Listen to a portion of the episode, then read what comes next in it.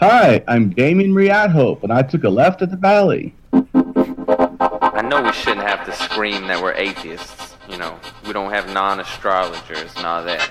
But with the religious people taking over the world, I mean, we can either speak up or be pushed into a corner. I'm proud to be an atheist, a skeptic, a non-believer, an infidel, a heathen. I call it how I see it. I say it's ignorance, and you just call it faith and unsubstantiated claims. That's something to be ashamed. I'm an atheist. Coming at you from some humidor, this is Left of the Valley. My name is Kevin, and I'm currently enjoying a good Cuban cigar.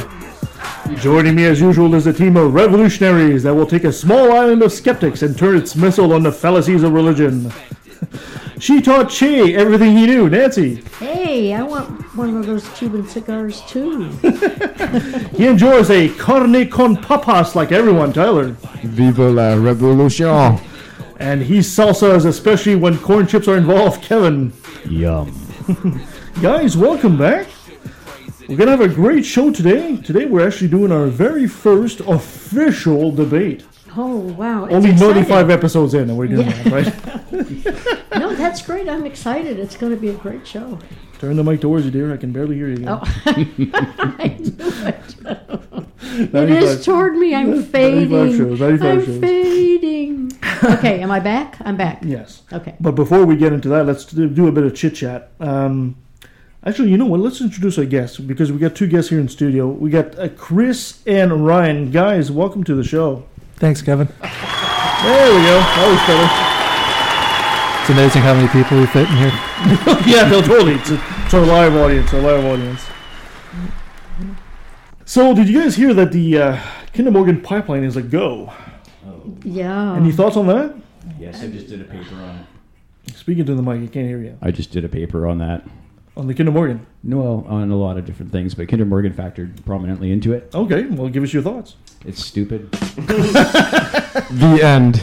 the, the, the Kinder Morgan pipeline is the one that comes down the uh, uh, uh, along the Fraser there and essentially goes through Abbotsford towards Burnaby. It's an original pipeline. It's been there for 60 years, and they're actually twinning, if not tripling it, in order to send some bitumen out of uh, the tar sands into Cherry Point, and some of it also, I believe, into the Chevron refinery near Vancouver. And overseas to China. Yeah, of course. Yeah. So uh, there's a lot of opposition. We actually did a show a long time ago. One of our in our first season, we had people from the uh, Pipe Up. It was a group called Pipe Up that was opposing the Kinder Morgan. And uh, I'd be kind of curious. Maybe we'll have to follow with them and try to get. They're some, still opposing it. yeah, they're still opposing. They're still Oh, yeah. opposing Maybe it. we'll have to the end of it give them a call and see if they can make a, a, a quick statement about that. So, uh, Prime Minister is not making any friends here in BC, apparently. Well, as far as environmentalists are concerned. Well, these people complain, and justly so, because it's bad for the environment. But we need to first find an alternative. You can't just move away from oil without having a viable alternative first. yeah, I think that's going to be the big debate too. Everything's made of oil, like things you just wouldn't even imagine. Tyler's made of oil. there you go. Yeah, plastics and, and fuels. Like medicine, medicine is hugely, hugely oil based. Big time. So I guess the the, the, the, the debate's going to come into the future. Do we really need to keep going on this oil binge, for lack of a better term, or start phasing it out for different technologies? Obviously, yeah. Well, we need yeah, to get rid of that. different technologies first, and how much money are we putting into developing those? Well, that's the thing, right? If we're not developing them, then we have no reason to phase out oil, right? And I think it's kind of done on purpose, if you don't mind me. One asking. of the things that I, that I found like kind of revolting was the lack of transparency in the whole thing and the way that people are just manipulated. Like even the Vancouver Board of Trade said, "Well, yeah, put it through because it'll open us up to different markets in Asia and everything like that." But it's it's our dependence that he was using as a defense, and it's actually an American company pushing it through to China so they can sell it back to us at OPEC prices, which Exactly, are ridiculous, right? Exactly. I, I hate to be very pessimistic, but at this point, it's going to be holding my breath until the first disaster and the first leak happens. Mm. Yeah, so exactly. That's that's where Like- that's where I become very skeptical about pipelines and inspections. and Dare I say, so God forth. forbid. Yeah. Yeah, good one. I think I think the idea also that uh, you just have to look at North Dakota to see what can well, happen. Well, even then they had they had crude oil, but this is bitumen. The bitumen, as soon as it hits the water, it's not gonna it's not gonna float. It's just gonna sink like a stone, right? It's thick. They have no real way to clean that up. And we also saw that, if I remember correct, my stat correctly, if they clean up 15% of a spill only 15, one five, it's considered successful. What does that really say, right?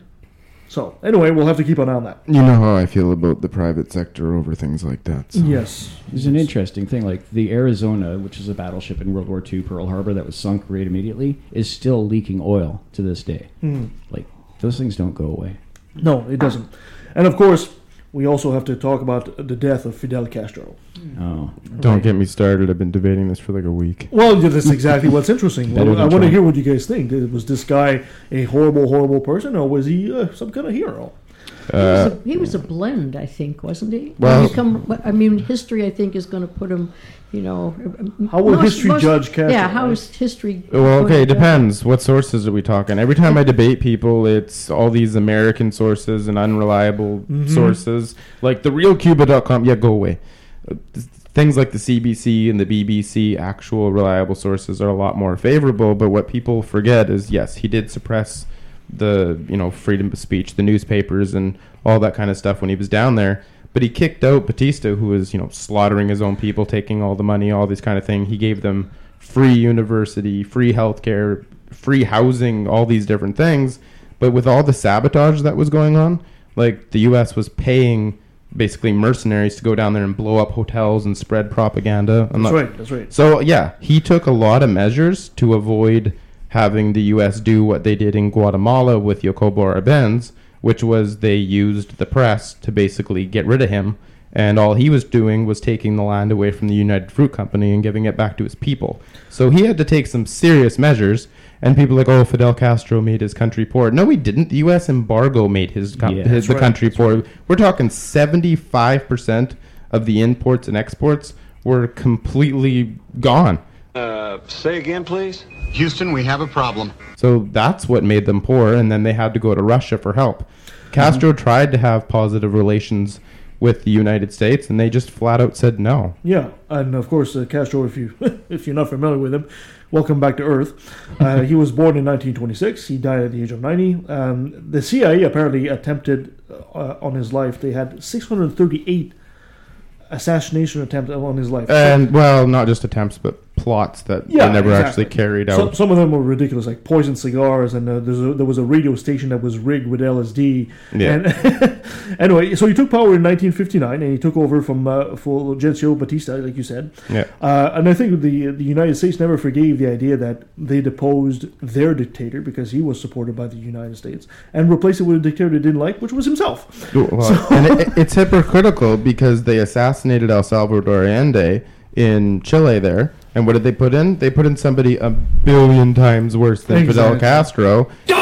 And they're like, oh, he, he's imprisoning people, you know, for a long amount of time and torturing them. Um, anybody ever heard of Guantanamo Bay? Don't, don't! Give me a break. Yeah, I mean, I, I don't I don't think that uh, uh, Fidel Castro was an angel by any stretch of the imagination, but I think if you're hearing from the American media and that's how you're making your idea of Fidel Castro, I think you're also making a mistake. yes. So, anyway, um, You have to do a whole show about that. Yeah, That would be going to interesting. yeah, it's going to, Absolutely. it's going to be interesting now with Trump, um, the, our the, the president to be. What's going to happen to the relationships? It would be totally different if Obama was still in office. So, But people yeah, are watch, like, watch this space. yeah, but people are like, oh, Castro died. Everything's going to change. Castro hasn't been president in eight years. yeah, his uh, brother People Raul keep- right now. well, is- and he's 85. yeah. So they'll probably pass it down to somebody else. And But a little known fact about the, about uh, Cuba is that they have some of the best doctors in the world. and they eliminated their homelessness. They eliminated their child poverty, child starvation, all those things completely eliminated. They kicked out the mob, got rid of casinos. It's pretty good. It would be an amazing place. He would have done so well if it hadn't been for the embargo and all the sabotage. I, okay, and uh, also the idea that uh, he has sent more medical aid and doctors to third world nations than most of the first world nations almost combined. he helped get rid of apartheid in South Africa. Yeah, he was, supported he was, the he was almost trading in doctors. You know, when uh, what was that name from uh, Venezuela? Uh, Hugo, Hugo Chavez. Chavez. He would he would trade oil Venezuela for medical aid. Well, he helped rescue Hugo Chavez after he was kidnapped. Yeah, exactly. So it's it's, it's, anyway, and it's going to pe- be people are bagging on Justin Trudeau about it hardcore because he had favorable comments. So did that British guy. I can't remember the guy's Jeffrey something or whatever his name is. But Pierre Trudeau, Justin's father, was really, really good friends with Fidel Castro. yes, yes. And uh, F- Fidel came also at uh, Pierre's funeral, I believe. Yep, absolutely. So history will judge Fidel Castro, and uh, uh, the, the debate will go on. Just don't read American sources. Like seriously. exactly. You just got to be questioning your sources. Well, it's per- biased, right? So Except for CNN. yeah. and I'll address the Amnesty International unreliability at some other point there, Nancy. Chris, did you want to say something? Yeah, well, I, I really enjoy studying history and looking at historical figures. Hence, even why I'm here today. But I, one interesting trend that I think you see with anybody that's famous, um, you can see really positive impacts that they had on the world, and I think it's safe to say most have had a negative impact as well. It's you just kind of got to balance out which had the most lasting impact on Yeah. the world. And of course, negative impacts have a tendency to make more of an impact. Well, look at than the bad look at the bad stuff they say about Martin Luther King Jr. Right? He Mm. was an alcoholic woman. Who cares? Yeah, exactly. Christopher Hitchens even made that point, I think. I Hitch don't lap. recall. And God's not great. Could be, could be. Um, I will. Uh, I've talked to uh, our friend Ian Bushfield, and I've got a little pre-recorded interview. I wanted you guys to listen to that uh, because about uh, a couple of weeks ago we had that Trinity Western University uh, from the the Court of Appeal. So uh, let's listen in to what Ian has to say. All right, we're here with Ian Bushfield. Ian, thank you so much for joining us. Thanks for having me, Kevin. Excellent. So we just want to do a quick update with you because you've been keeping a close eye on that whole Trinity Western University thing. Can you tell us the newest developments? At the start of November, the BC Court of Appeal came down with its decision on the Trinity Western University versus the Law Society BC. This is the case surrounding Trinity Western University's desire to open a law school. Now, TW is the evangelical Christian school where they say students can't be in a same sex relationship while they're there. And so it essentially puts a bar on LGBT couples or individuals from going to that school or at least being themselves while they're there. The Court of Appeal ruling essentially in a unanimous decision of all five judges where they didn't even sign it. So it's you know the ruling of the court. No one wanted to put their name on it. They said the Trinity Western University's positions they sided entirely with Trinity Western University. They, you know, sh- dismissed all of the arguments about discrimination. They said there is discrimination, but it's effectively trivial. It's Trivial. yeah, they well in the Ontario case, they called this community covenant deeply discriminatory to the LGBT community and they said it hurts. In this one, they said it's the impact on Trinity Western's religious freedom is much more significant than the sort of minor impact that would be found on the evangel or that on the gay students. Effectively, they were saying there's going to be more law school seats. So therefore Christians at who might have gone to UBC will now go to TWU, so there'll be more seats for gay students by this sort of weird twist of logic. That's just outrageous. Yeah, it's in the same realm as if we opened a new bus line in the city of Vancouver that said no blacks, and then you said, well, there's technically more seats for black people on buses because white people won't all be on the same bus as everyone else. We just wouldn't allow that in that kind of situation, but for some reason, this is okay because it's a deeply held religious belief at the Trinity Western campus. Oh my God! Yes, indeed. I wow. I'm outraged by that answer, and from these judges, uh, we know that the uh, current Liberal government here in BC is um, fairly cozy with the the religious right. Uh, but did we have any notions that the judges in the court were uh, leaning that that way as well? I don't know too much about the personal positions of each of the judges, and I won't speculate on that. I think we do have a good justice system here that generally gets things right, but this was a pretty shocking position for them to take. I think what they really were trying to square was the fact that in 2001, when the College of Teachers brought forward a similar case against Trinity Western University when they tried to open a teaching school, the Supreme Court of Canada effectively said you can't not let them have a teaching school. And so they felt probably a bit bound to that. Whereas the Ontario court took a more radical stance and did sort of rule against the precedent. You know, uh, courts are very reluctant to change decisions, and so I think there was a desire for them to find a way to, you know, argue within the framework that exists, a framework we don't agree with. The other thing that was really frustrating was the argument we brought forward from the BC Humanist Association and Canadian Secular Alliance was that opening a relig- opening a law school is not a religious activity. You know, it doesn't say in the Bible, "Thou shalt be a law school." That's So- a very good point. We sort of challenged them and said, you know, opening a law school is a secular thing. Why are we even talking about religious freedom here? But when the ruling came down, he just basically they basically just accepted that this was a religious freedom case, and they pretty much said no one argued the contrary. So they pretty much just ignored our entire intervention, which you know kind of annoyed me and our lawyer. I think. Yes, with good reason. So now this is most likely going to head to the Supreme Court. Uh, what do you think the odds are? It's really tough to say. So this decision is sort of the polar opposite of the d- dis- same question out of Ontario. So you have two decisions that cannot both be true. So the Supreme Court of Canada will have to hear it. Both of those decisions have been appealed. So you have the uh, Law Society here appealing this decision, and you have Trinity Western appealing the Ontario decision. And the Supreme Court of Canada is going to put it all together at some point next year, probably start taking applications to intervene, and that's when we'll bring forward our arguments and figure out how we can argue against this. Excellent. If uh, people want to find out more about uh, what you're doing in your efforts with the BC Humanists, Ian, where can they find you? They can find us at bchumanist.ca. Intervening at the Supreme Court of Canada is not going to be cheap, but we think this is an important case to really try to define limits on where religious freedom goes because it's this sort of nebulous, ever expanding blob.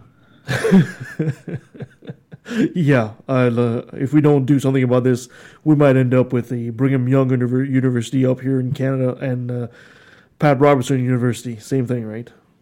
Yeah, well, it was really interesting when I sat through the hearings at the Court of Appeal here. One of the judges even asked the law or asked Trinity Western, I think, if there was only one law school in BC and it was a discriminatory one like yours, would the Law Society then have, you know, the justification to look at your admissions policies?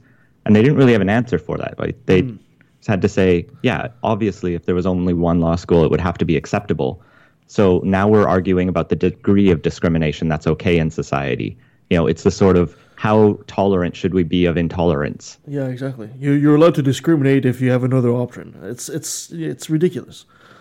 Wow. Yeah. Well, thank you so much for your time, Ian, and uh, we'll keep tabs and uh, hope to see you soon. Yeah, thanks for having me. No problem. And that was our friend Ian Bushfield. Now, I, I want to ask a question because we've got Chris here. Well, first of all, what are your thoughts on this? And Chris, I believe you do study at TWU, don't you? That's right. Yeah. So, so what do you think about what our friend Ian said there?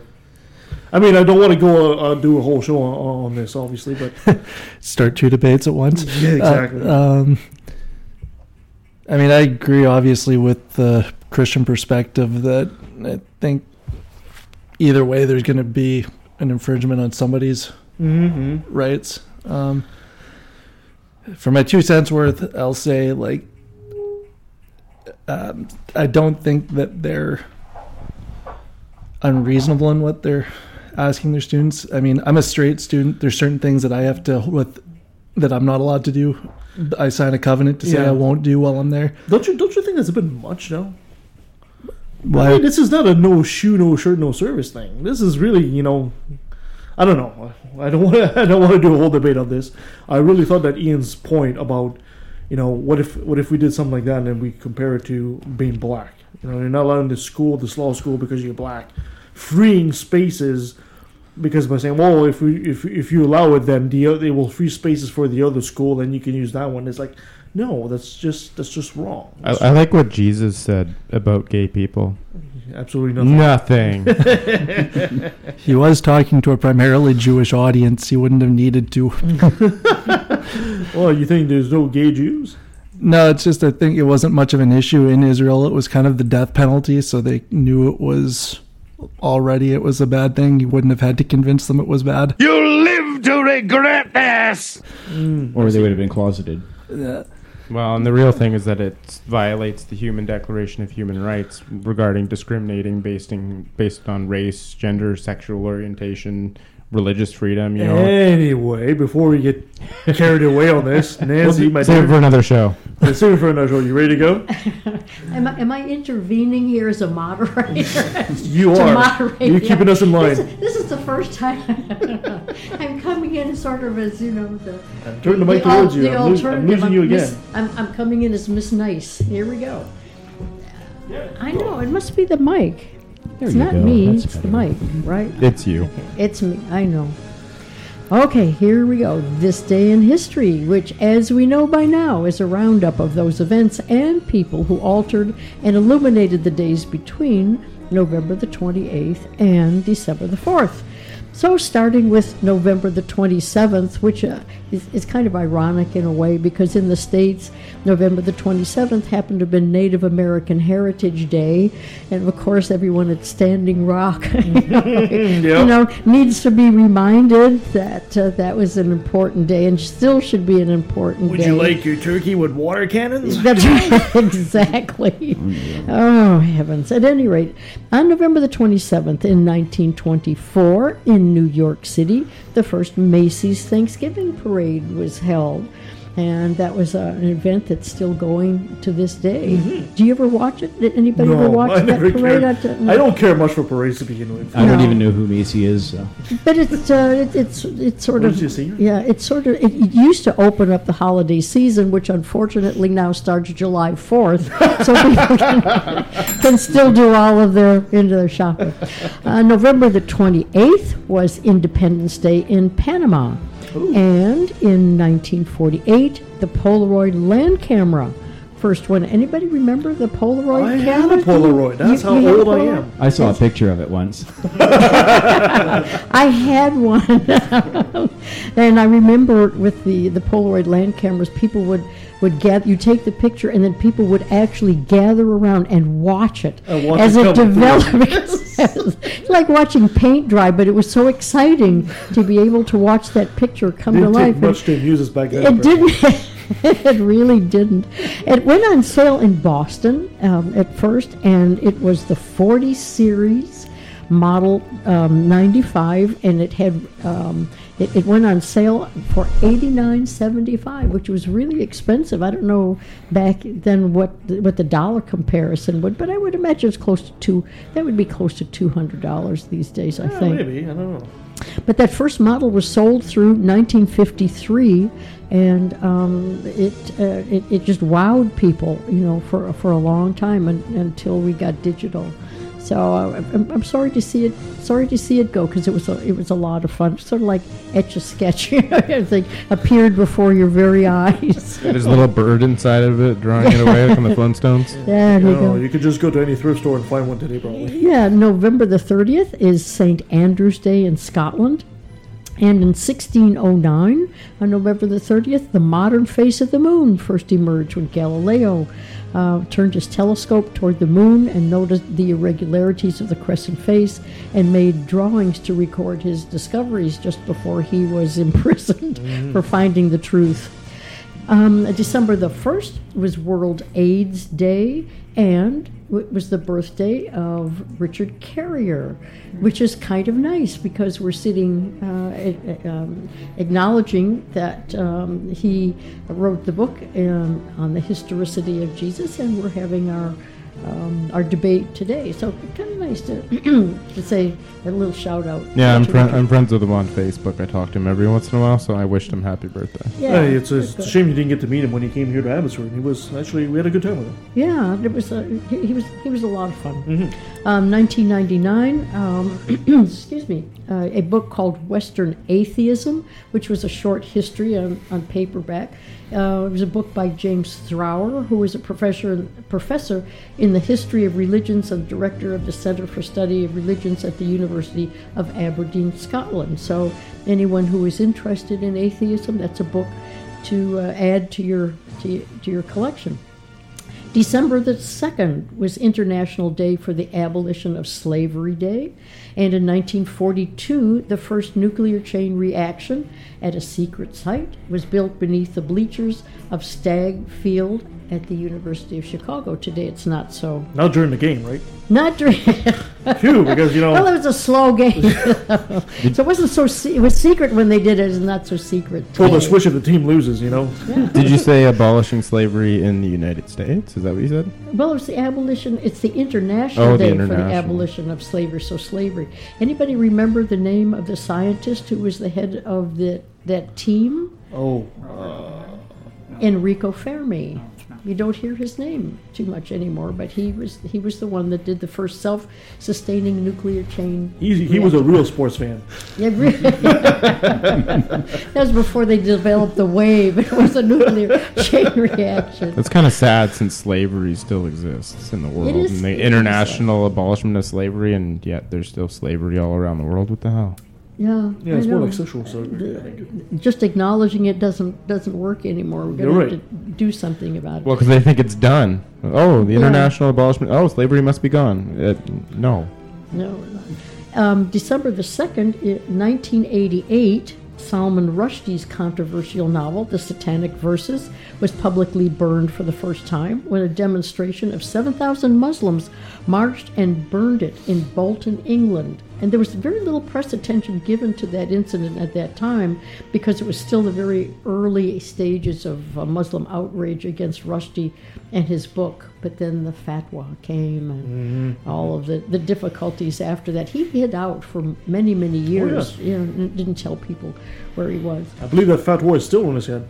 Yeah, December the 5th was World Soil Day. And on December the 5th, in 1893, the first electric car was built, guess where? Canada. Toronto. You're Ah. right. Yeah, Toronto, the center of the universe. That's right. However, Kevin, They like to think so. there there was they, they say this was the first electric car and it's it's written up that way but actually it was the second because the first electric car was actually built in Quebec in 1897 Yes! Is that Henry? Beat those Ontario people. Yeah! It's interesting. The story behind it is really interesting. A fellow by the name of Frederick Bernard Featherenstaw Baugh. Featherenton Baugh. There we go. Get He ready. was he was a really young guy, but his name was older than dirt. to try Feather Featherstone Baugh was a lawyer in Toronto. And his home was one of the first to have electricity and the conveniences that went with it. Well, Featherstone also had his eye on the new horseless carriage, and he was really interested in it. And by happenstance, one of his clients was a gentleman named William Still, who brought to him uh, the desire to patent a motor, electric motor that, that he thought would work really well. Well, Featherstone and Still got together, became friendly, and um, they realized the uh, Still was an engineer, and he and Featherstone decided that they would get together and work out uh, a patent for the battery and the motor, and they took it to a fellow named John Dixon, who um, had a company called Dixon Dixon Carriage Works, and the three of them then got together and actually produced um, the first car. And there is some dispute as to whether or not it was really 1893 or 1896. But in any in any event, Dixon constructed this car, which was a nice little two-seater. It was an open runabout, and it had a padded bench seat, fashionable wire spoke wheels, and it weighed 700 pounds.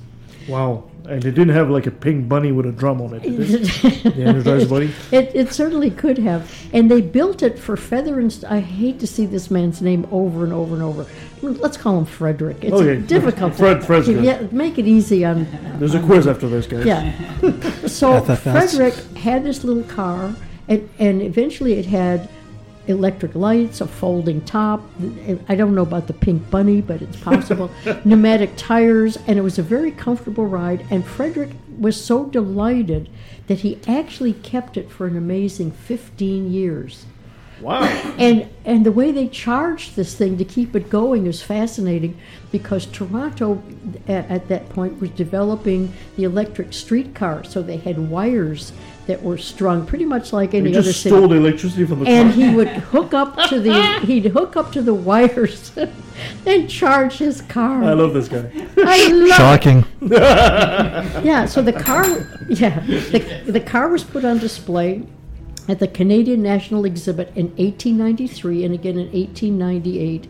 And, but by 1910, the electric car was virtually ob- obsolete, which is an interesting story about the oil companies, but we we won't get into that. Mm. But the car was not saved. No one knows what ever happened to it.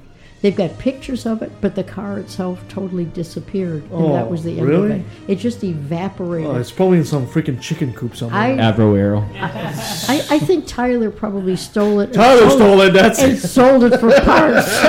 That's what happened. I'd get a That bag of was weed be- for this. That was the beginning of Tyler's illustrious career. So everybody, be careful with your cars because All the blind people stealing cars out there. becoming epidemic. December the 6th is National Day of Remembrance and Action on Violence Against Women, also formerly known as White Ribbon Day. And that, dear listeners, brings to a close another passing parade of interesting, mundane, unusual, and occasionally, mostly bizarre. I'm, I'm going to re- And change that from electrifying. occasion, mostly Yeah. bizarre events and people that make up this day in history. Excellent. Thank you, Nancy. And we'll be right back right after this.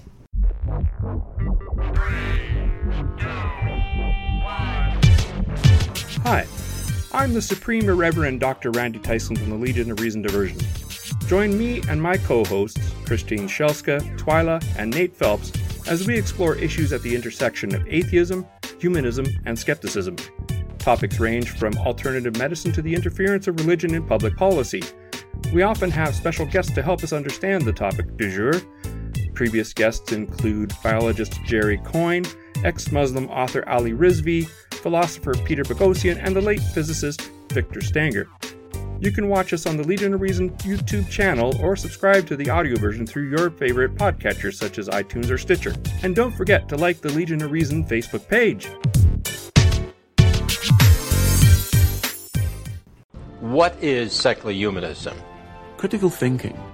Knowledge is freedom. Freedom from ignorance and its offspring, fear. The BC Humanist Association has been active in the Vancouver area for over 25 years. We offer a friendly and welcoming place to make new friends, as well as free educational lectures. We invite you to join us any Sunday at 10 a.m. in the Oakridge Senior Center. Please visit our website for more details bchumanist.ca.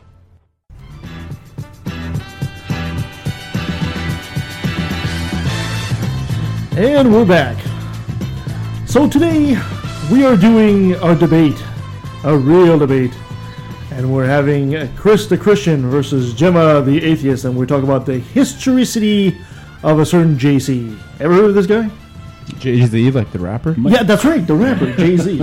I might have read a book that had something about him in it, maybe one time. Yeah, yeah, some I don't know, some some carpenter guy. I don't know. He's a carpenter, yeah. Yeah, so I heard. So I heard. Tekton, actually, which means builder. So, Chris, for, for our audience that might not know you, we know you, you're a friend, but for our audience that might not know you, would you be so kind to give us a brief intro as to who you are and how the hell did you get into my living room? Yeah, that's a joke, son. Don't you get it? I made a funny, son, and you're not laughing.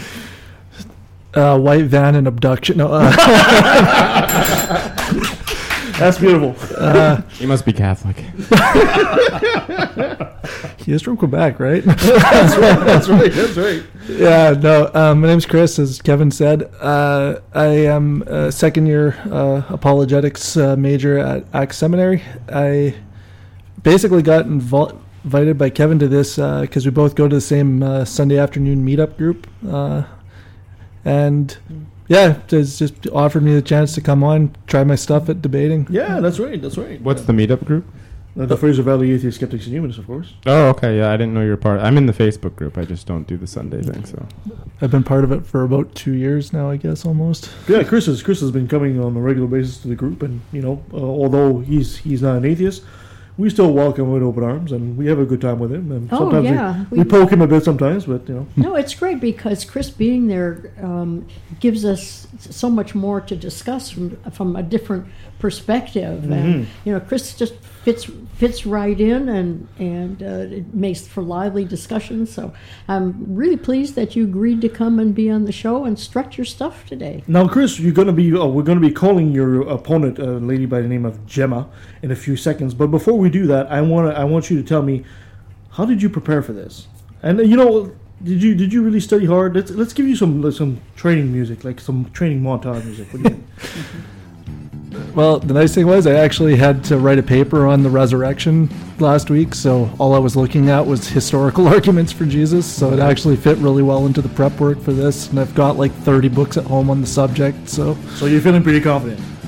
I'm still curious. It's not my strongest area that I've found so far, but we'll see how it goes. You're gonna get in the ring with that monster. You know that, right? That's what I've been told. Yeah. You gotta get ready to rock? Get in there, rock. Can you put on Eye of the Tiger or something? I will, but later. Yeah, So we're gonna get your opponent on the line here in a sec. All right, and your opponent is uh, from the United States, Jemma. Hi, Jemma. How you doing? Excellent. How are you? Good, good. Thank you so much for being here with us. My pleasure. Excellent, excellent. Now your opponent here is Chris, and here are the rules. We've uh, agreed to a uh, that we'll let uh, Chris go first. We'll let uh, Chris do a five minutes introduction so he can do his argument, and uh, then uh, we'll let- let you counter that with a five minute of your own, and then we'll go uh, back and forth, nice and clean. I don't want to see any blood spill because I got to clean that up after. Fair enough. Absolutely. Okay, this is this is the part where you two answer, Chris. Yes. Okay, perfect. All good. So let me set this. so let me set the timer. Well, we'll let the, this uh, show begin. This is going to be the fight today between Chris and Jemma. All right, Chris, you go, man. Five Right. minutes. So, in this debate, we're discussing whether Jesus was a historical figure. As a Christian, I obviously believe that he was, and I will defend this position with two contentions based on the earliest gospel that we have, the Gospel of Mark. But the first contention is that Mark gives eyewitness testimony. I admit the title of my first point is surprising. Mark himself was not a disciple, so he did not witness many of the events for himself, except possibly the garden arrest. What I mean is that Mark wrote down the eyewitness testimony of the Apostle Peter. There's two lines of evidence to, that point to this. First, this is multiply attested by church fathers. Papias, Bishop of Hierapolis, said Mark, having become the interpreter of Peter, wrote down accurately, though not indeed in order, whatsoever he remembered of the things said or done by Christ. Irenaeus, who was a student of Ignatius and Polycarp, both students of the Apostle John himself, and a visual, a bit, eventual bishop of Lugdunum, wrote, Mark, the disciple and interpreter of Peter, did also hand down to us in writing what has been preached by Peter. And I've at least found uh, two other uh, historical figures, uh, Justin Martyr and Clement of Alexandria, that back this up. Now, 1 Peter 5 6 also has Peter himself mentioning that Mark was a traveling companion of his. So here we have at least four sources all claiming the same thing in a statement by Peter that makes it probable that Mark was a writer. Also, there's internal, internal evidence that strongly suggests this is the case. First, Peter is the main character in Mark's short gospel, being mentioned 26 times, whereas in Matthew's much longer gospel, he is mentioned only three more times. Second, Mark talked about Peter as if he was already fair, fairly well known. Third, Mark begins his gospel with Peter in Mark 1:16 and ends with him in Mark 16:7. J. Warner Wallace tells us that scholars describe this type of bookending as inclusio and have noticed it in other ancient texts where a piece of history is attributed to a particular eyewitness. Also, you notice that Mark protects Peter in his gospel in at least a couple of instances. For example, Matthew describes the incident of Jesus walking on water and Peter trying to emulate him but failing miserably. In Matthew 14, 22 to 23, Mark omits the story altogether. Wallace writes, while other Gospels mention G- Peter directly as the source of some embarrassing statement or question, Mark's Gospel omits Peter's name specifically and attributes questions or statements to the disciples or some other similarly unnamed member of the group. This is the sort of protectiveness you would expect from someone who would be as close to Peter as a traveling companion of Mark. Also, Mark adds details that are best attributed to Peter. Uh, one example is in Matthew uh, chapter 4, verses 13 to 16, Jesus returned to Galilee and settled in Capernaum. Mark, telling the same story, says that Jesus entered Capernaum and the people heard that he had come home. On a surface level, this might seem like a contradiction, especially since Jesus' hometown was Nazareth, not Capernaum. But Mark actually tells us that Capernaum is Peter's hometown and that Peter's mother lives there. In other words, Peter probably called it home and Mark wrote it down. So, based on these uh, independent attestation of the church fathers and the internal evidence in Mark's gospel, it is reasonable, I think, to conclude that Mark wrote down eyewitness accounts of Peter. Secondly, Mark's eyewitness to- testimony was written too close to the event- actual events to be fabrications. I'm actually going to argue that Mark was written probably around 61, 62 AD. Um, Mark does not mention the destruction of the temple or the siege by Titus against Jerusalem, both of which occurred in AD 70, which was the most significant Jewish historical event in the first century. Further, Luke quotes Mark, and we have reason to believe that Luke was written earlier as well. The same author of Luke also wrote. One minute. Also wrote Acts, and Peter and Paul were both major characters in it. Neither of their martyrdoms were recorded. The Apostle Paul was martyred in the city of Rome in AD 64, and Peter was martyred shortly afterward in AD 65. Mark seems to be protecting key players. For example, Mark describes Peter cutting off Malchus's ear, but he does not give the names while, Pete, while John later did. Mark also doesn't name the woman who anointed Jesus' feet at Bethany as Mary, Martha's sister, but John 30 seconds. does. When working with gangs, Wallace found that many times someone he was interviewing would leave out names to protect the identities of people that they cared about lest they come to harm. When those people died, they would get more specific, which John, which was writ- lit- writ- written at a later date, would actually mention specifically. Based on all this, I would argue that Mark was eyewitness and that it was written very early on. Perfect. Perfect hmm. timing with five seconds left. Did you get all that, Jemma, or did it cut out? I, I did. I did, yes. I heard the music in the background, so I wasn't sure. Sometimes that drops it, Uh, right? Yeah. So Jemma, you got five minutes as well. So you go ahead, dear. You expose your case. Okay, uh, so my case against, of course, the historicity of Jesus um, is more or less, uh, of course, based on. I, I do not think that the Gospels are historical accounts. Um, I do not. I do not grant that uh, Paul, uh, the Apostle Paul, refers to a to Christ as a historical entity, uh, or rather, not as a human historical entity. Um, uh, I do not grant, for example, that other extra biblical, um, well, that extra biblical uh, accounts that have often been raised, such as the Testimonium Flavianum, for instance. Say what? I do not grant that they uh, refer to Jesus, or I do not grant that they originally did. Um, many of them have been interpolated. But to to stay on the Gospels, I suppose one of my particular uh, reasoning, my reasoning behind. Sorry if I'm I'm not uh, terribly eloquent today.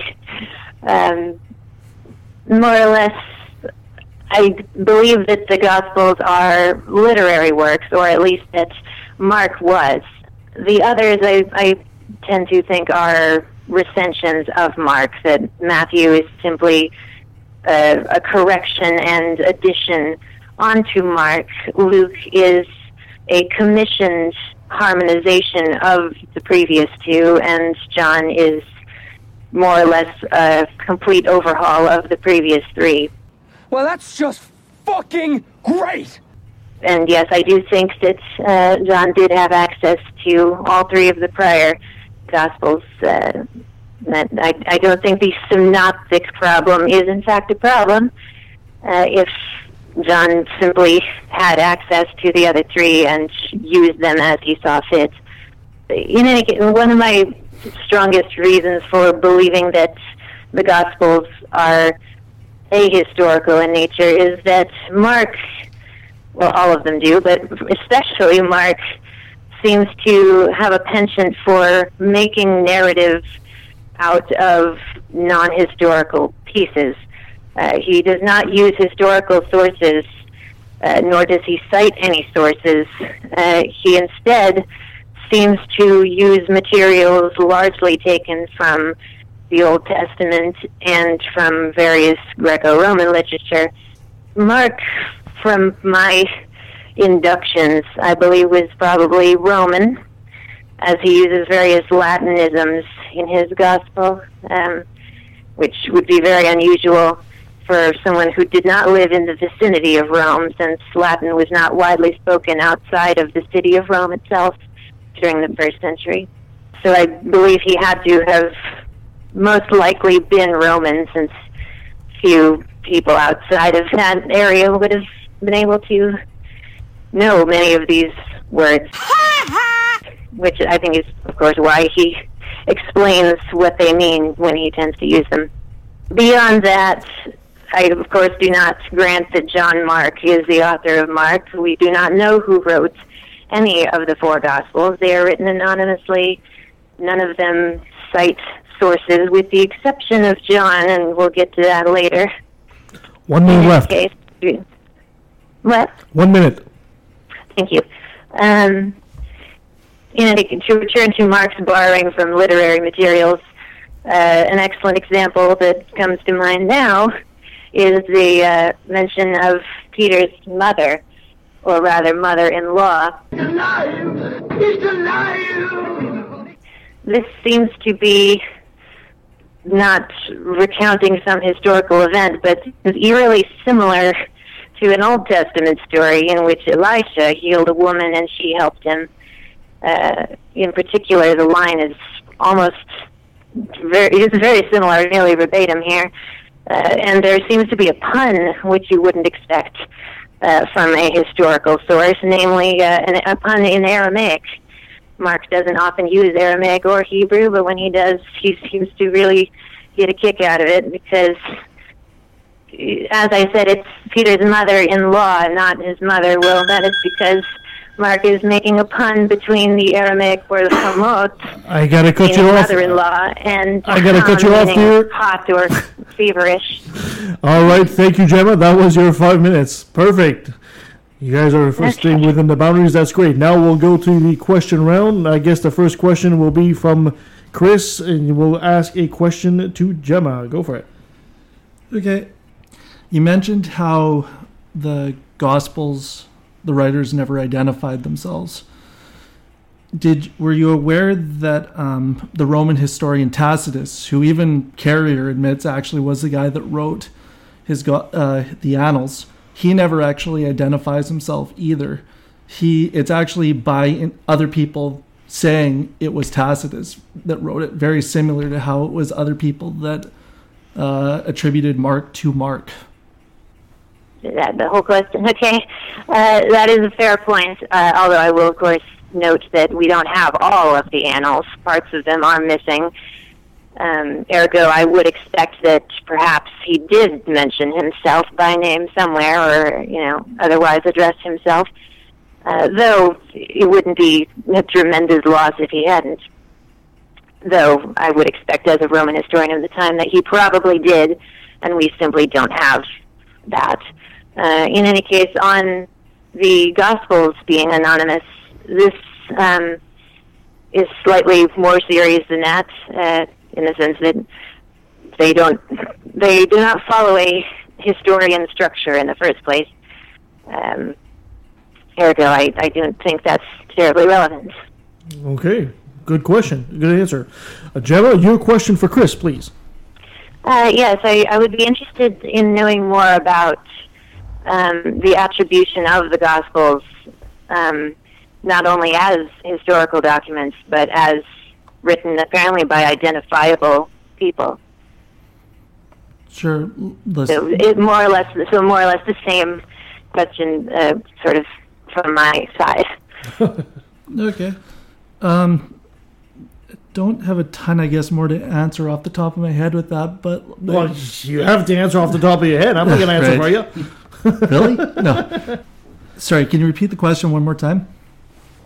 I'll actually maybe rephrase it. In particular, I was interested in your mention that you believe that the Gospel of Mark was written by John Mark, a student of Peter, or uh, an amanuensis, I suppose, of Peter. You you cited uh, church fathers as as being evidence of that. I um, I would ask, I suppose, yes. How do you uh, further defend the uh, authorship of the Gospel of Mark? Since, as we've said, it, it is anonymous. It does not identify an author, and beyond apparent guesswork um, by later figures, uh, there is not any strong indication, to my knowledge, of, of who did write it, other than, as I said, inductions based on its content, such as that he was most likely Roman, in my opinion, since he uses uh, he uses phrases and Latinisms that only a Roman would use. Okay, so I would point back to say uh, Irenaeus, who actually was a student of the uh, of Ignatius and Polycarp, who themselves actually knew the Apostle John, and he is one of the guys that said Mark. The, and uh, the disciple and interpreter of Peter did also hand down to us in writing what has been preached by Peter. So he got it from a guy that was actually an um, eyewitness to what they claimed was going on. I pr- probably flip the same argument around and say, like, we don't know for sure that Tacitus ever identified himself in his things. We have just as much incomplete evidence t- uh, to base that idea on. Okay. So. Fair enough. Now, uh, I, I got to quickly ask Polycarp, is that one of the Pokemons? Maybe in a might be a little anachronistic, but possible. All right, all right, Chris. Uh, you, uh, you, your question for Jemma, please. Okay. I think she needs to comment on what he just said about Irenaeus and Polycarp. Yeah, I, know, I- I know I- yes, she's was- demolished me on that a few times. Well, yeah, more or less. Um, I see no actual evidence that we can trace Polycarp back to any alleged apostolic sources. Um, the documents att- attributed to Polycarp are almost, at least almost all, uh, decidedly not written by someone of that time. Uh, in any case, I won't hugely impinge on the historicity of Polycarp here. He may have existed, it's unclear to me.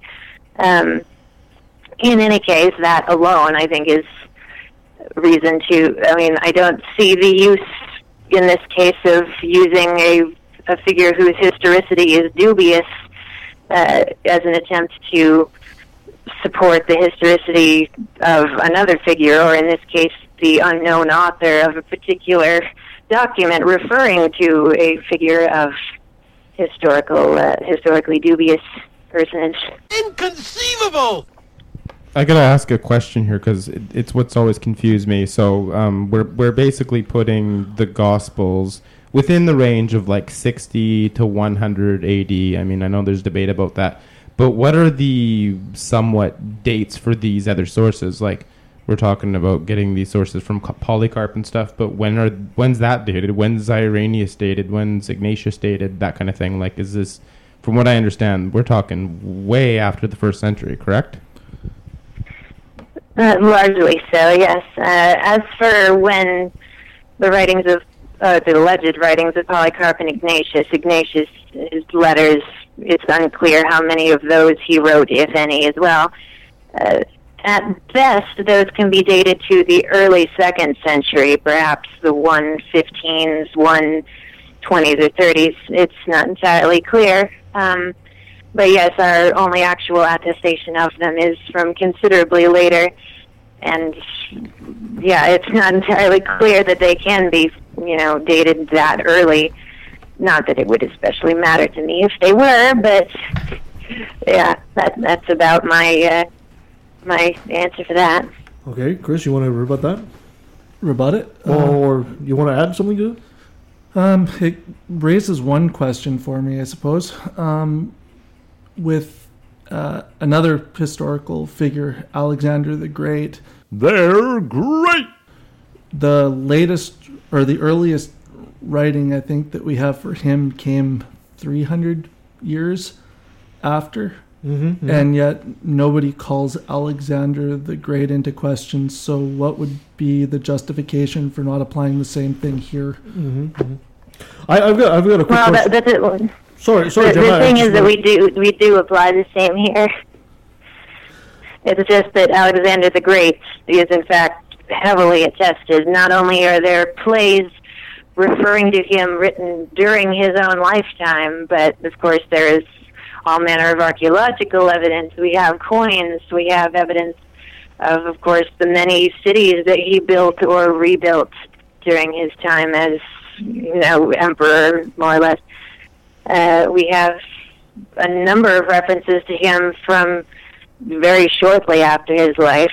Um, would that we had any of these things for any of the early Christian figures, but uh, uh, but yes, Alexander the Great's history he really is not remotely comparable to any of these guys. And we also have that horrible Oliver Stone movie too. Right? uh, no, but I got a question for Chris. Chris, uh, is is it possible that there could be another historical source that we know of, but we haven't had any writings from this person?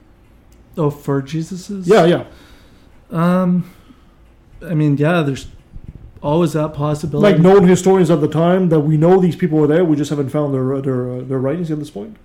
Are you talking about Q source? Not necessarily. I mean, just sources that we don't necessarily hear of because we can't. We don't really know what they're thinking, right? At this point. No, that I mean that's always possible. okay, I, okay. I can't really comment too much. It's Fair enough, fair hypothetical enough. at this point. Getting getting the foundation would be nice. Now I've spoken to Jemma about this many, many, many times, and I, I have to make it so she can make it clear that is the idea that Paul fabricated Jesus from scratch. Jemma, is that the idea, and that it was this, you know, Richard Carrier I, I, I don't. Uh, I don't. I don't think that Paul invented Jesus. I think that he. It's unclear to me. Uh, I've discussed this with Richard Carrier. Uh, he is, of course, firmly of the opinion that uh, Galatians chapter one indicates Paul's conversion story to Christianity. Um, I'm less convinced personally that it's a conversion. He doesn't use that term. Uh, not that the term was per se in existence at the time, uh, but he doesn't use a comparable term. He uses the phrase, you know, a revelation, um, which to me is far more ambiguous than a, a simple conversion. You keep using the word. I don't think it means what you think it means. So to me, um, in particular, the fact that he refers to having uh, in Rome, uh, apparently relatives of some kind, cousins most likely, uh, uh, Andronicus and Junia, who were apparently apostles, uh, of the highest rank of early Christian. Uh, apparently, they were apostles long before uh, the events described in Galatians 1 even occurred, implying to me that it might not be so much a conversion in Galatians 1 as perhaps he was actually brought up either in Christianity or at least he was aware of it. Some people in his family were Christians already. Um, and thus, the revelation he describes might simply be his apostolic vision, the vision by which he attained apostolic rank, uh, whereas he may, in fact, have already been a Christian when it occurred. That's it, man. Game over, man. It's game over. What the fuck are we gonna do now? Okay, fair enough. Chris, it's your turn to ask your question. When is it that you actually believe that Paul was alive? Uh, that's an excellent question. Um, I can't firmly date when he was born. Uh, it, I think it's a fair bet. It was around the beginning of the first century, so let's say maybe three or four CE, uh, around that time. Uh, as for his death, I can't especially uh, date that firmly either. I tend to think in the 70s or perhaps 80s. That there's, there's a whole uh, story there. Um, I I believe that he actually absconded at some point uh, after he drops off the written record. He I, I, I think he traveled to Spain, uh, to Cordoba, as he said he was going to do in the in the letter to the Romans, uh, and I, I think he most likely lived out his days there. Um, apparently, not writing anymore, uh, possibly enfeebled, as there are references in his letters that could be interpreted as him having a degenerative disease, uh, and hence he may not have been able to write after that. That, that would make him a, that would make him fairly uh, uh, age for a, a person of his time, right? And uh, that would also make Uh, him a direct. not necessarily. Um, it was the general rule of thumb in that time is that if you lived to be 15 years old, you could very well live to be 50 or 60, and if you lived to be 50 or 60, you could live to be 70 or 80. Was the general rule of thumb back then. I had no idea. Yeah, because child mortality gets factored in, and that brings the age down with how many babies die at like one or two years old. So that bring that's why the numbers Yes. don't sound right when you say the average life expectancy was thirty. Well, what about these eighty year olds? Yeah, that's not how okay, it works. Okay. Yeah, because we always Exactly. we Well, for give it- instance, yeah, during the uh, during the oppression of Domitian in the 90s, we have an account of a Jewish man of 90 being uh, accosted by Roman soldiers for not having enough money to pay his taxes. So clearly, people were living quite a long time at this point, even relatively poor people. So, so you guys are essentially saying that you, you guys both believe that Paul was essentially a contemporary of Jesus. Well, you just never met him physically. I mean, I grant that he was alive during the time when Jesus alleged, is alleged to have existed, but of course, I don't think Jesus was there for him to have met. So. No, that's fair. That's fair. And Chris, I don't know if I'm in the mainstream of Christians who believe this, but there is no such thing as a mainstream Christian. Uh, Forty two hundred sex, my friend. Forty two hundred. no, forty-two thousand. Oh, whatever. Fair enough. The- see, I guess why I was asking about that is because, uh, or first with Paul's, uh, when she believes that he existed, it doesn't seem like Christianity came about until after at least 30 AD. So if she, if so you say- said, was saying that Paul might have been raised in a Christian house, I don't see how that was possible if it didn't come around to the 30s. On top of that, I actually think that Paul was on the very council that condemned Jesus to die. Say what? It said he was a Pharisee, and he was already. uh, some scholars actually point to his um, conversion probably around a year or so after the Hmm. crucifixion resurrection. So there's a very good chance that he was actually probably part of that council or part that actually condemned Jesus to death, which is what some scholars will point to as a pretty remarkable conversion afterwards. That would have been an interesting twist indeed. That's almost good for a Hollywood movie. Yes, I, I, I've heard that uh, interpretation a few times. I don't see any evidence that uh, Paul was actually in Jerusalem at this time. Um, you know, uh, to more to the point, um, my dating of of Paul's whatever you want to call it, quote unquote, conversion or revelation, whatever that is in Galatians one. Uh, I date the beginning of Galatians 1 to 27 CE, uh, based on how he describes 17 years elapsed between that and between the second uh, meeting he had in Jerusalem, which was apparently in uh, 44, coinciding with uh, a major earthquake, uh, as described in Acts in Josephus, etc. Um, there was an earthquake in 44 CE that uh, was devastating to Palestine. Uh, uh, various royal figures pitched in to uh, help uh, a disaster relief fund, more or less, and uh, I think that that it can be the only way to date uh, Paul's second Jerusalem visit because he is going explicitly to aid uh, those uh, who are in particular need.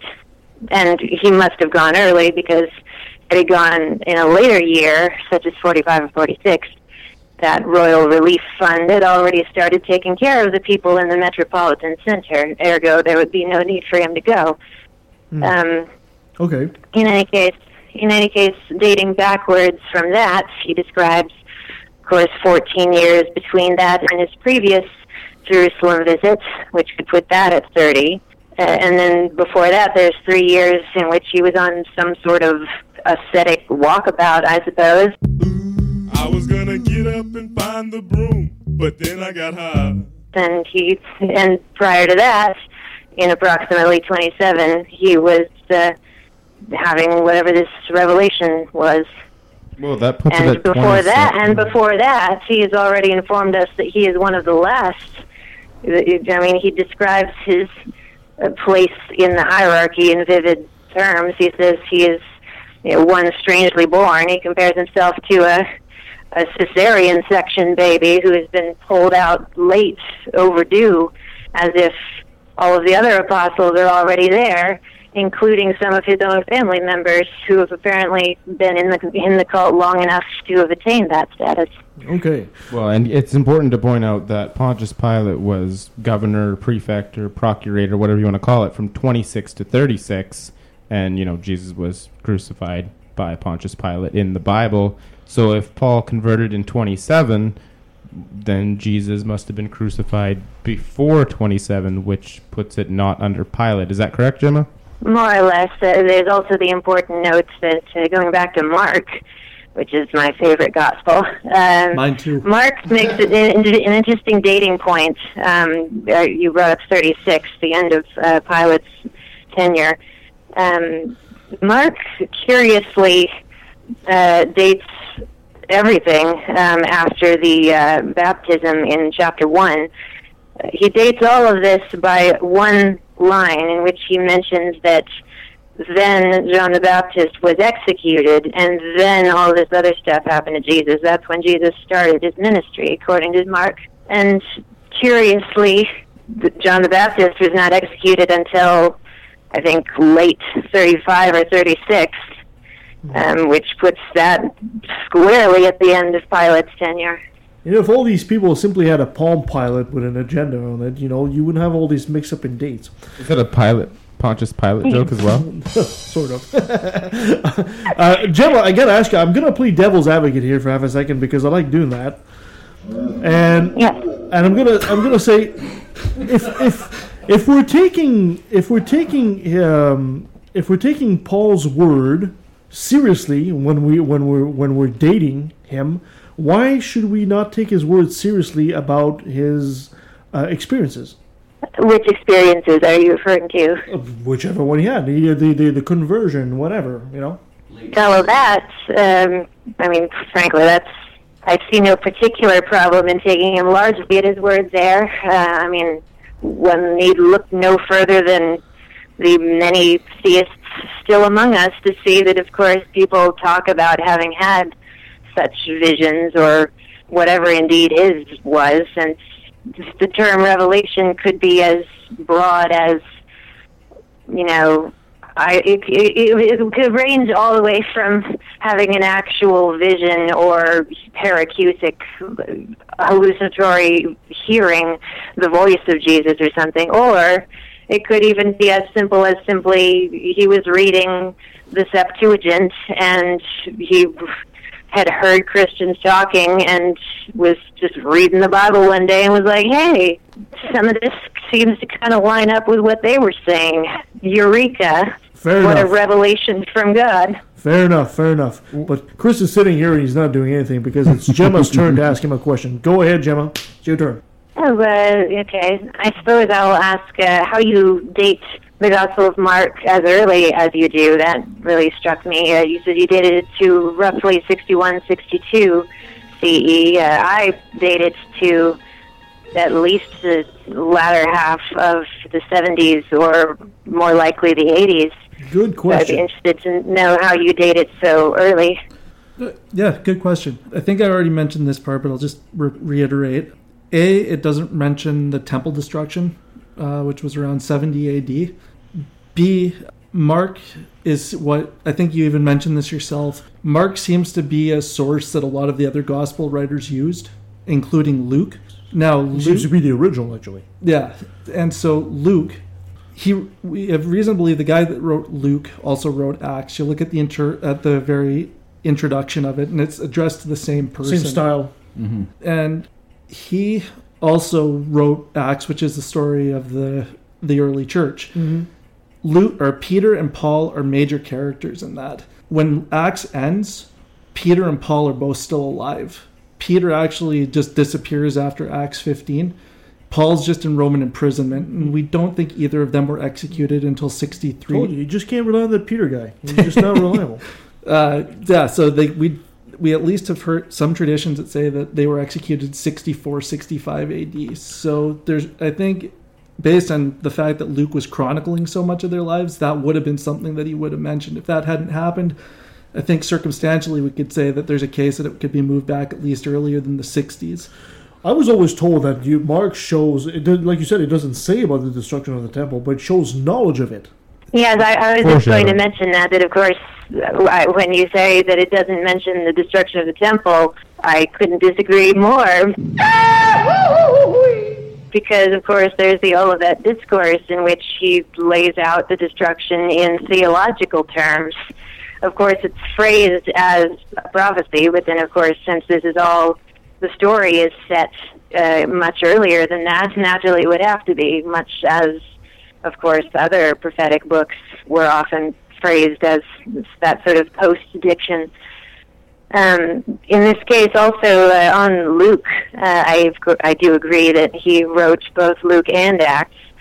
Uh, whoever indeed he was, um, he was commissioned apparently to do this by whoever Theophilus was. Um, the interesting thing about that is that you say chronicling the lives of Peter and Paul, when in fact so much of it, if not all of it, seems to be incredibly historically dubious and using this same sort of borrowing from literary sources. For example, the Damascus Road conversion story seems transparently ripped off from, uh, I believe, Second Maccabees chapter three, in which Heliodorus has a very similar vision. Or, for ex- or another good example, of course, is that many of Peter's things seem to be derived from other sources, such as, of course, uh, Jeremiah, Ezekiel, his vision of uh, the animals that he's now allowed to eat. That's very similar to uh, Old Testament materials. Yeah, you Um, think Jesus would pull a new trick by now and then? He did often have to repeat his lessons. Okay. All right. All right. Th- thank you for that answer, Jemma. Uh, we're we're running low on time already, guys. So, uh, Chris, I'm going to give you one final question for Jemma, and I'm going to give Gemma time to ask you one final question, and uh, maybe a question from us here, and then we'll close her up. Go yeah, for you're gonna have to release the Tyler afterwards. Release the Tyler. No. Release the Tyler. Okay. Um, this is the part where you ask the question. actually, can we reverse it? Okay, sure. Jemma, you want to ask one final question while Chris gets ready to lambast you with something? Oh, sure. Um, let's see.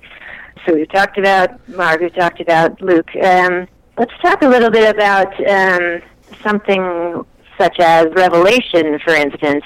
I date to uh, approximately 95, 96 uh, CE.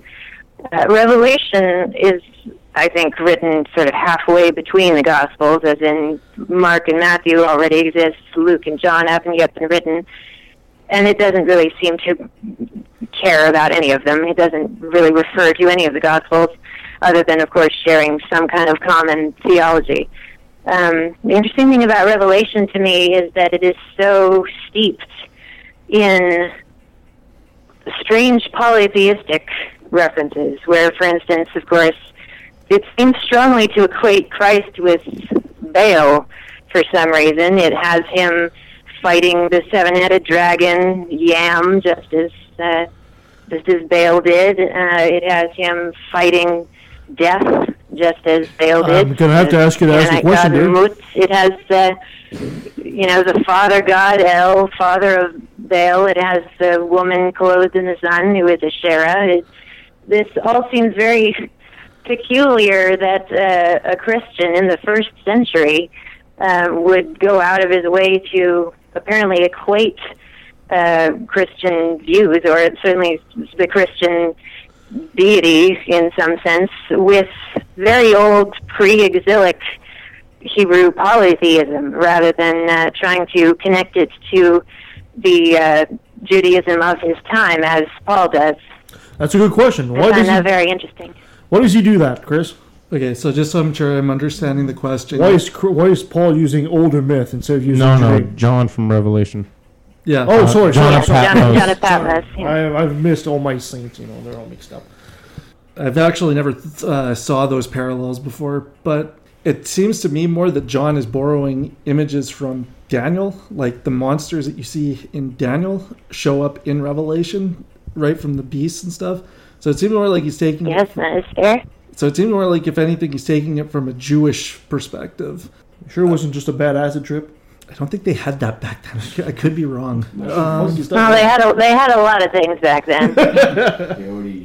I also like I tend to see I mean my whole like theory on John is that he's actually talking about the Neronian persecution and he's trying to warn the church about a coming persecution or things that he's seeing. And so instead of just coming out and saying, "Oh yeah, by the way, the Roman emperor is going to kill all of you or try his best," I'm just going to call him a big red dragon that's absolutely terrifying. I mean, sure, maybe there is some crossover or parallel. I mean, I'm not in John's head, so I Mhm. can't say Mhm. exactly what all of his influences were. That's a fair answer. That's a fair answer. All right, Chris, you're Is last. may, may I may I say one or two things on that? Make it quick, please. Yes, um, the I agree that there is a place for Nero in there, since John of Patmos apparently was a believer in the urban conspiracy theory of the time, which was many people believed that Nero either had not committed suicide or that he was going to rise from the dead and come back or something. He does seem to have bought into that. I think most of it is about the Domitian tenure as uh, emperor, given all the references to taxation and whatnot, uh, and the fact that the four horses seem to correspond rather neatly with uh, the Flavian emperors. The thing about the Baal and Christ similarities is, is that they really do go beyond uh, Revelation as well, though that is where they're most transparent. For instance, Baal was killed and he rose from the dead um, on a hill, no less. He rose in the presence of uh, his sisters and mother and wives, I think. Um, or, for instance, uh, Mark gets in on this a little as well, because, of course, we have the walking on the sea, which is, I mean, Asherah, the old Hebreo Canaanite goddess. Her name means she who walks on the sea. Mm-hmm. Uh, that's all her Yeah. the striking, almost crypto Baalist uh, references have really struck me for quite some time now, and I a lot of people complain about Christ mythicism as not having sufficient precedent, but I, I think that yeah, there is an indigenous Hebrew precedent for a dying and rising savior deity, and that's Baal. Good point. Good point. Chris, your last question, please. Oh, okay. Um, so I wanted to go back to uh, the idea that there's no extra biblical sources for Jesus. Hmm. Like there was a Mhm. lot of them were later Christian interpolations. Okay. Looking at Tacitus, um, I read one of his quotes, uh, and he calls Christianity a pernicious superstition. And he says that Christians were a class of men loathed for their vices. Why would a later Christian interpolation leave that in? Good question. Well, that, that's an interesting question because I don't think Tacitus actually has been strongly interpolated in those sections. Um, I simply don't think he was referring to Christians. I think that is a mistake uh, because he does not actually say Christians. Uh, it is Chrestians with an E, uh, as all the uh, ultraviolet scans of the manuscripts have, have revealed. Ergo, I think he is in fact referring to the same Judean dissident, Chrestus, his common name, uh, who gave trouble in Rome, uh, led a Jewish uprising in Rome in 49, leading to the expulsion of Jews from Rome, or at least of the dissenting ones. It's not clear, but in any case, the reference to Chrestus, it's also in Suetonius, who refers to uh, Chrestus. The thing about one of the reasons this is most apparent to me is that Tacitus did have an alternate source on Christians. He, his best friend, Pliny the Younger, had told him all about Christians, and he does refer to them as Christians, not as Chrestians. It would be very odd for Tacitus to, to respell the uh, the name of the group that he had already been informed about, and and of course his friend Pliny also informed him that they were, albeit a weird, creepy cult, but he thought that they were more or less harmless.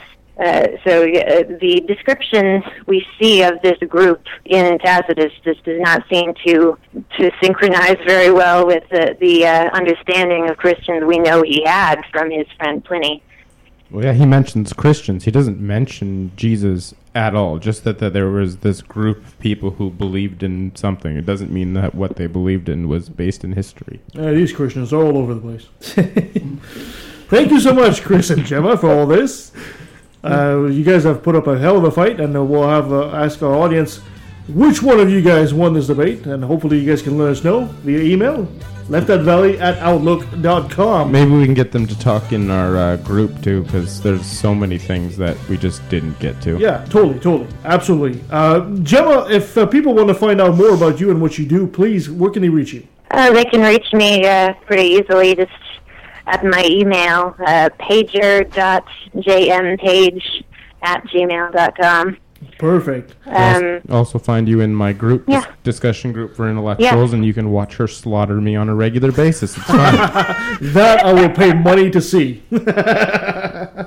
Thank you so much, Jemma. Uh, uh, anything else that we could uh, do for you before we let you go?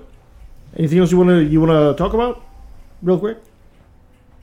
um, but not unless you have an idea. Okay, fair enough. You're gonna. We'll have to get you guys together so we can talk. Because I really wanted to talk about the part regarding Paul saying that Jesus was crucified by demons, and that being good evidence that it wasn't on Oh, earth. that, yeah. Yeah, there's so That's, many uh, things that. I, you- I was a little surprised that didn't come up. So was I. I was so. I was like, no, wait. Oh, wait. Uh, you know what? I'm just gonna have to take over this debate and tell you guys what to talk about.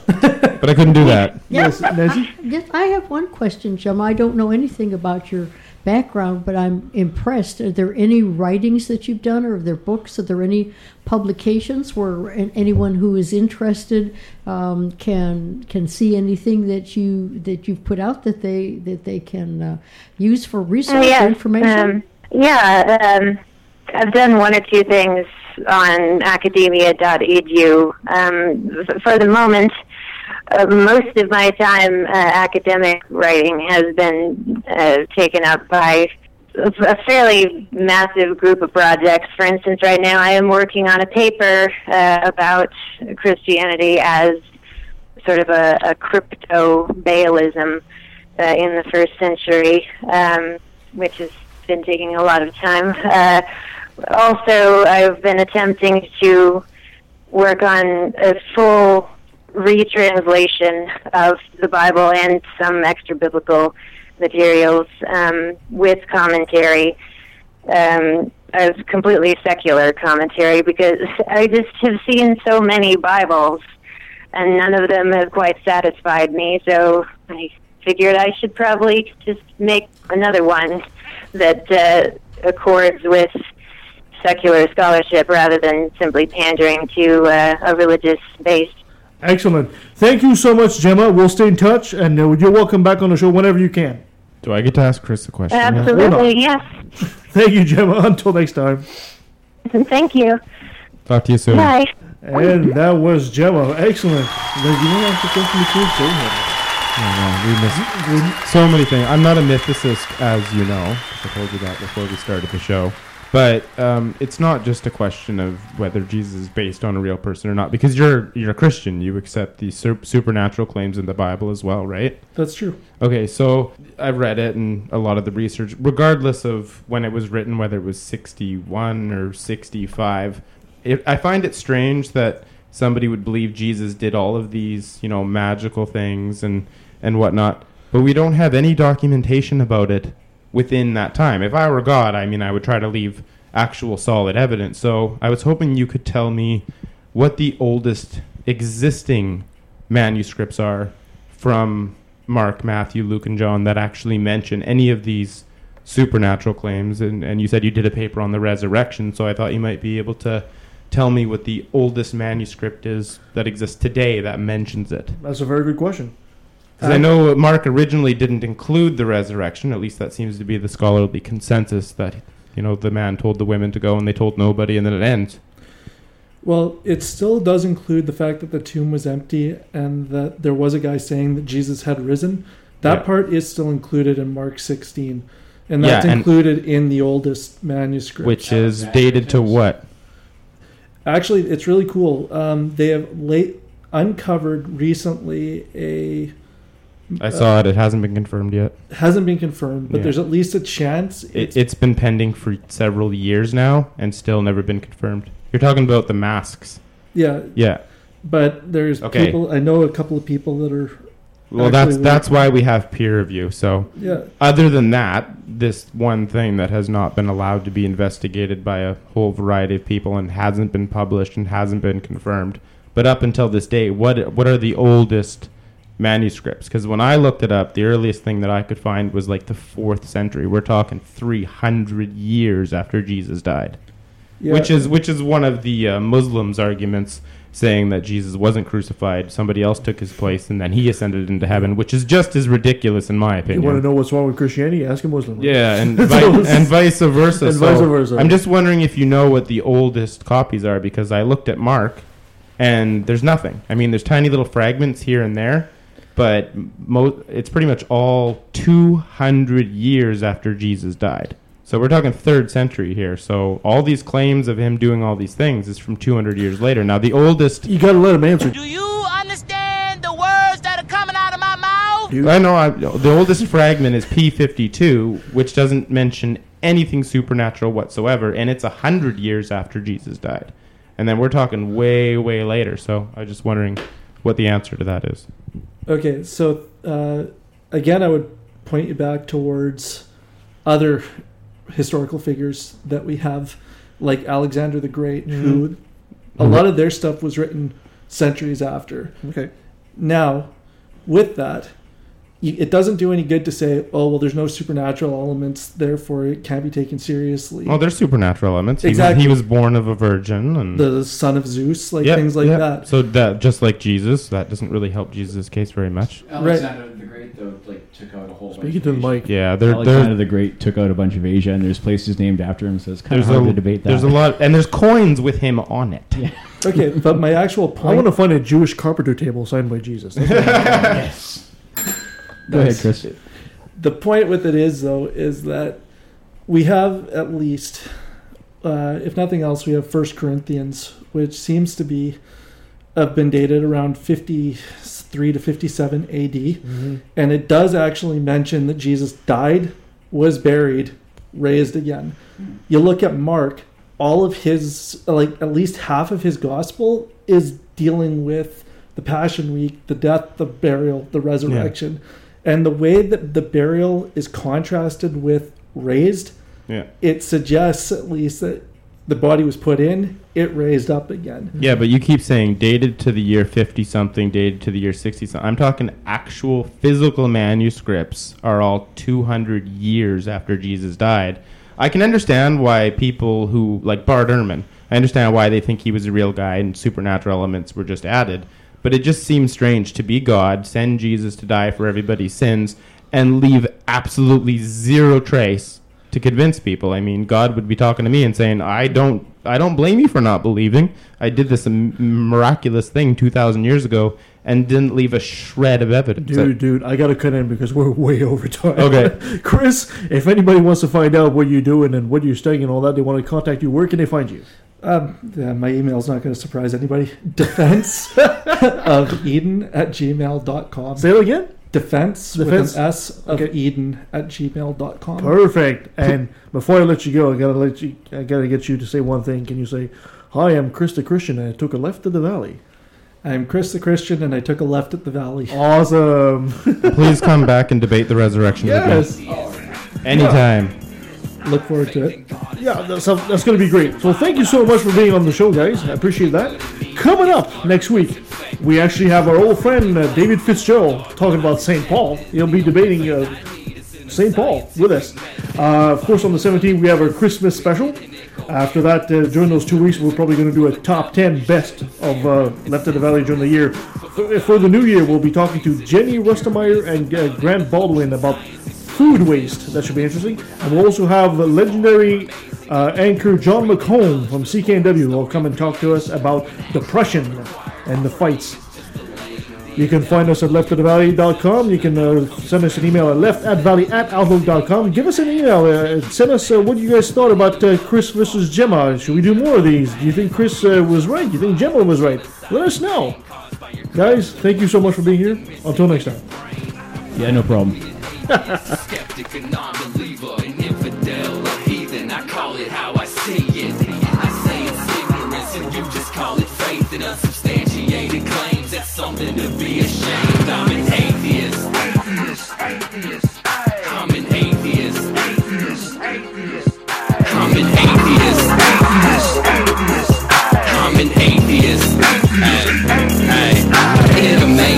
How perfectly intelligent people can reach the conclusion that all non-believers are evil.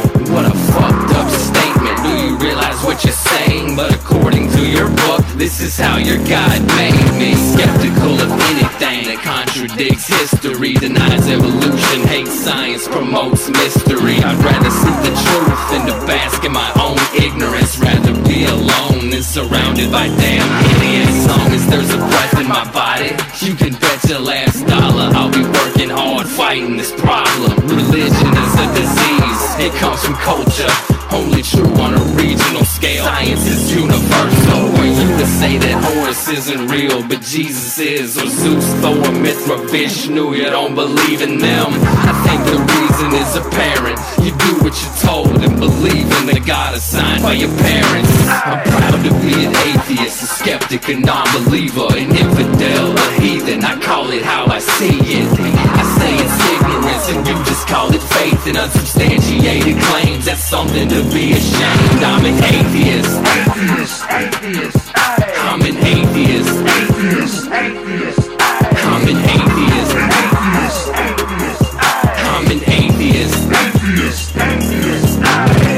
Now let me take a sec, don't mean to sound so hateful But I swear to God, pun intended, I find it disgraceful That thousands of children are raped by priests And since they're holy men of God, they get away scot-free And the Pope does his very best to keep it on the hush. Don't wanna affect business, he loves money too much. We know that they love the kids, but how the fuck can we protect them While they planning to molest them, we teaching them to respect them. Respect them. Fuck that. the system is broke down, working backwards, and the only action or tactic I plan to practice. Now is to attack them. The parties of God's hands are bloodstained, millions of murders by believers, and they're all in God's name.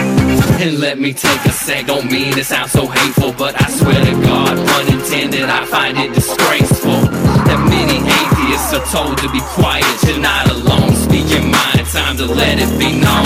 I'm proud to be an atheist, a skeptic, a non-believer, an infidel, a heathen. I call it how I see it. I say it's ignorance, and you just call it faith and unsubstantiated claims. That's something to be ashamed. I'm an atheist. Atheist, atheist. I'm an atheist. Atheist, atheist.